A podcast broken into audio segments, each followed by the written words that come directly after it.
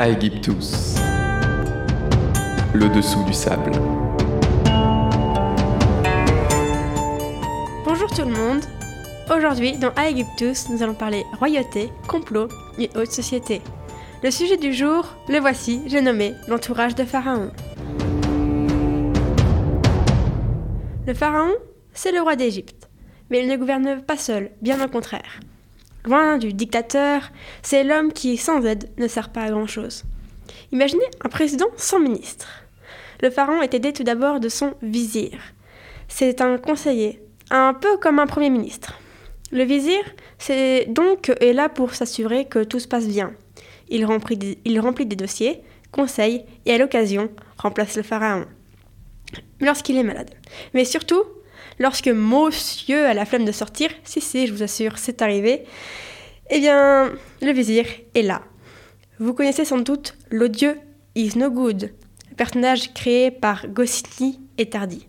Vous êtes un sportif admirable, au calife. Patron, faites attention, le public vous regarde. Le public Eh bien, le vizir a souvent le même rôle. Il fait ce qu'il peut pour prendre la place du pharaon et tous les moyens sont bons. Poison, complot, avec la grande épouse royale par exemple, tout y passe. Avec lui se trouve le général de l'armée égyptienne. En gros, c'est le ministre de l'armée. Lui, son rôle, c'est de protéger les frontières. Et si le vizir a pour rôle de s'occuper de la politique interne, le général, lui, a pour rôle de devoir de s'occuper des affaires internationales. Un général qui a réussi à piquer la place du roi, Oremeb, qui était le subordonné du pharaon Akhenaton. Il a subtilement épousé sa fille Ankezenpaaton en seconde noces. La princesse était alors toujours mariée à son père. Le général Oremen Qu'est-ce qu'il peut bien faire ici avec eux? Nous en avons assez d'être humiliés par Akhenaton. Euh, donc voici donc un extrait euh, de La Reine Soleil. Euh, c'est un film qui a été adapté à partir du livre de Christian Jacques du même nom. Et donc euh, à la mort du roi, c'est donc, a donc été rejeté pour être remplacé par le jeune Toutankhamon. Un règne court, une couronne partagée, mais cependant il a un tombeau magnifique qui mérite le coup d'œil. Mais pas de triangle du pouvoir sans une dernière ca- catégorie, les prêtres. Le grand prêtre représentait souvent le corps religieux auprès de Pharaon, son domaine le spirituel, et le dieu qu'il sert est bien souvent le principal de la religion égyptienne de la période. C'est ainsi qu'on trouve quelques 3000 ans de prêtres d'Amon, de Ré, enfin d'Amon-Ré pour mélanger les deux, et euh, bien sûr, euh, les prêtres aussi euh, complotent, car il ne peut pas se marier, dit avoir d'enfants, mais il a le bras long.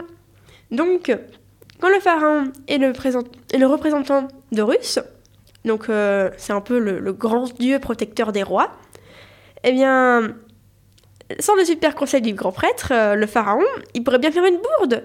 Après tout, euh, en réalité, ce n'est qu'un humain.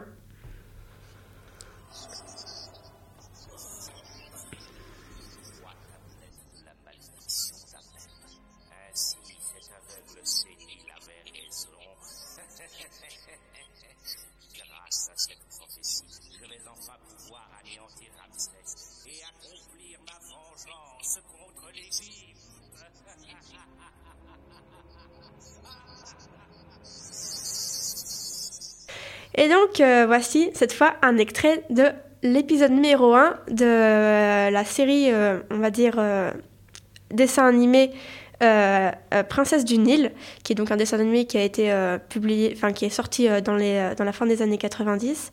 C'est l'épisode 1, donc la malédiction d'Apep, qui raconte un prêtre qui complote comme la plupart des grands prêtres, donc qui complotent, qui manipulent, qui utilisent les vieilles légendes comme la malédiction d'Apep pour faire peur à la population, pour mieux faire tomber le roi et surtout pour mieux prendre sa place.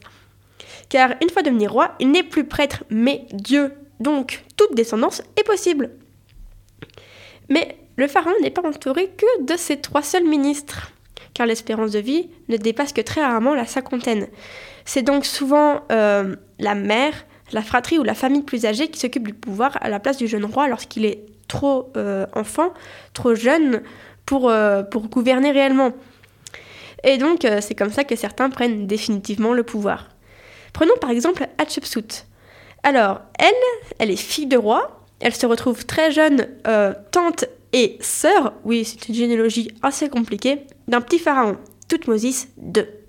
Ce dernier est alors trop jeune pour régner, il a entre 3 et 5 ans. Bon, vous imaginez bien qu'il peut pas faire grand-chose.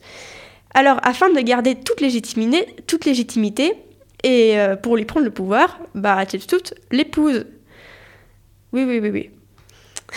Alors, euh, même si elle règne en toute quiétude pendant quelques années, arrive le moment où le pharaon devient adulte. Il fait reprendre le pouvoir euh, à sa frangine, qui est également sa tante. Mais l'influence de sa sœur et épouse est bien trop grande.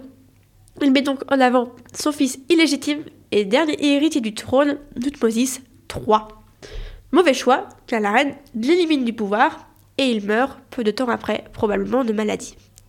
Hatshepsut en profite pour épouser justement le dénommé Thutmosis III, sur lequel elle exerce la même influence. Mais le retour de bâton n'attend pas. À la mort de la femme pharaon, Thutmosis III fait disparaître son nom des annales, des temples, des objets familiers. Bref, son nom disparaît, il est introuvable. Et euh, l'entourage de pharaon fait donc euh, ceux qui deviennent des maîtres cachés ou des seigneurs de lumière, aujourd'hui encore très connus.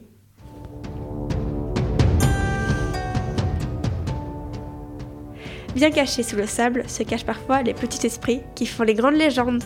À bientôt pour voir ce qui se passe sous les sables d'Égypte.